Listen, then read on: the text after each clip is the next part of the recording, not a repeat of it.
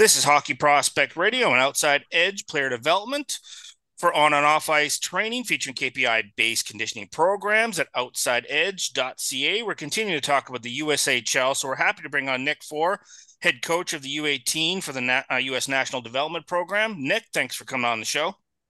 Yeah, thanks for having me. It's great to always kind of get a you know update early on from from you and your coaching staff about how the players uh, have gone through camp, gone through you know the through the initial first tournament, you know, at the Fall Classic, and kind of getting their feet under them. Because uh, it's always nice to get a synopsis of a player a little bit early and try not to build a bias around him and let him just play his game, right? Because right. you know how scouts are. You know, we like to we try like to figure it out early, and it always doesn't work out for us. So, um, right off the hop, let's talk about Cole Eiserman. Obviously, there's a tremendous amount of buzz around him in North America and Europe uh, because of his you know exceptional skill set. But what are some of the things that underlining attributes and things about him that maybe don't maybe go unnoticed by you know the general public or you know the media or some of the scouts that you get to see on a more daily basis? You know, I, I think for Cole, obviously, I get asked about him a lot, as you can imagine. Um, you know, he, his skill set and his ability to score is is really second to none in the draft. As, as far as I'm concerned, and in the birth year, um, he scores as similarly to Alexander Ovechkin as I've seen a kid. Um, you know, over the last handful of years, and uh, you know that ability to score, his hunger to score, the fact that he can score in so many different ways is is such a such a, a big thing for him. Um, you know, I think uh, when you watch him close, though, as you start to watch him offensively, um, you know, and, and right now his stat line's a little crazy. It's it's all goals and I think only one assist. But you know, when I see him daily in practice and his ability to to see plays and and and find guys and make some of those passes and and and set some things up on his own right um, is actually pretty good. It just I don't know why it hasn't translated into games yet this season, um, but uh, but I'm sure it will at some point. You know, but he's he's definitely a pure goal scorer and and he just i mean man he scores and he loves to score. I don't think he could score enough goals in a game ever.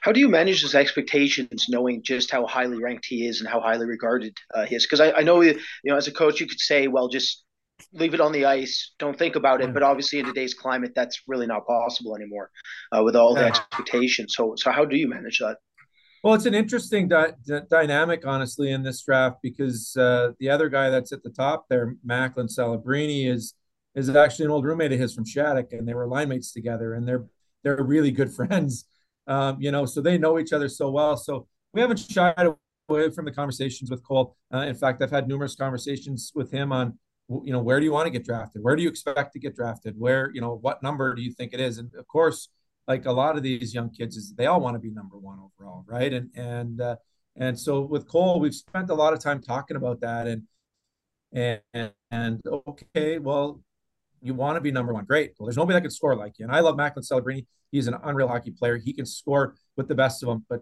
Cole's a better goal scorer. Macklin brings a lot of other things to the table, you know, and his ability to set some plays up and and the way he can play um, a 200 foot game and and you know, so those are the, the areas with Cole that we've talked and spent a lot of time with is, you know, when you start talking about expectations, like, listen, if, and we've had this conversation, if you want to get drafted with Macklin, you want to go in front of him, well, here's some areas that we need to get better at that we can work on. Um, and I think that helps, you know, it helps bring those, uh, you know, the perception of where I might get drafted and managing those expectations into focus a little bit.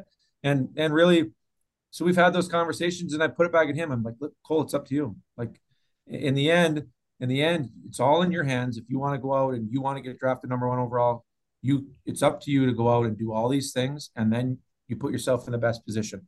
And in the end, somebody uh, that gets paid a lot of money is going to make the decision on who goes number one, and whether it's him or whether it's Macklin or whether it's somebody else. Um, you know, that's that's up to them, and and all you can do if you're Cole Eiserman is is to show up to work every day and do the best you can to to position yourself as as, as high as you can, and and uh, he does that pretty consistently. Let's talk about Christian Humphreys as well uh, as a centerman. Uh, I mean, I'm always interested in the you know the the right hand shot centerman. Uh, he's not the biggest guy, but you know we forget they're 17 years of age and they got another growth spurt. They're going to get a little bit bigger. They're going to get stronger. Thoughts on him and his overall game? What do you what do you like that he brings particularly away from the puck, because having to play center, you know, we get, you know, eh, we like the fact that they're playmakers and they can, you know, do all these things offensively. But I'm always intrigued about what he does in the middle of the ice when he has to defend, particularly against larger centermen. Yeah. So he's working through that. Honestly, you know, when he when he first came to us, Christian was uh, very much a point guy, right? And he had the puck on his stick a lot and made a ton of plays. Um, and um, he's had to learn how to play away from the puck a little bit more and how to defend and, and how to engage. And and uh, you know, this week uh, we had some really good clips of him doing some good stuff that way. And uh, he's not 100% consistent with it yet, uh, like none of these kids are. Um, but he's made some huge strides from a year ago to where he is now um, with his play away from the puck, his ability to, you know, he skates very well, so we can skate with just about anybody. Um, and for him, it's more making sure that, excuse me, that he stays in position a little bit more, right? Uh, he wants to, because he's got that offensive tendency, he wants to run up the rink a little bit uh, early. And so, in fact, I met with him this week about being in the right spot and being patient um, and, and making sure we're in the defensive minded positions to set us up to go on offense. And and and making sure we're not running out of those areas too quickly. And and so that's something that that we've really spent some time talking about here just in the last week with him. Uh, but he uh, Christian's a really good all around player, um, you know, and and he can make a lot of plays. He makes players around him better, um, you know, and and uh, he's got that uh, that knack and that ability to find a little seam here and there, and he can hit it um, to set somebody up for an opportunity. And um, honestly, I think he's a really good goal scorer too. And and uh, I like to see him shoot the puck a little bit more offensively, and and uh, um, but I think uh, you know his his ability to score is is there as well. So he's a he's a really good all around guy that way. Um, obviously, as you brought up his size, we'd love to see him you know put on a little bit of weight. Um, he's put on a, a good chunk already, uh, but he's got quite a bit of room to grow there because I think he's still in that 167 to 170 range, which is pretty light for a center iceman. You mentioned there, Nick. I was going to ask you. He reminds me a little bit stylistically of Valtteri Filppula, where he he makes his teammates better, but then there's times where you're still so, you're frustrated because he gives up that quality scoring chance. As a coach, how do you how do you try to uh, basically break down his game with him and say, hey, these are your opportunities. You got to take advantage of more more than you are, even though obviously you're trying to look. He has that instinct where he's trying to pass first.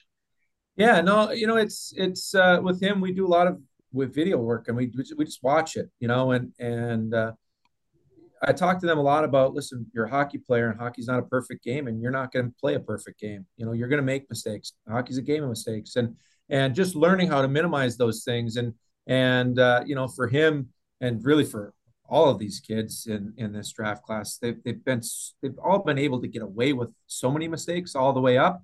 And now as they've they've start to climb the ladder a little bit, it's every one of those little mistakes shines brighter, right? And and so um, for me, as with Christian, we've just tried to make kind of the baby step. Let's keep let's keep making progress towards you know bringing our game full circle and making sure we have very few lapses and and you know we understand that that's not going to happen tomorrow. It's not going to happen in a month but hopefully six months from now he's way better at it than he is now. And that's the focus that we have.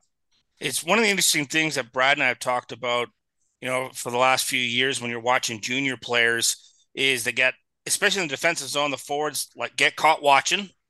Um, and then they don't, I, I like to see when the light bulb goes off when they recognize, oh, when I'm actually really good defensively, it opens up 20, 30% more offensive opportunities for me.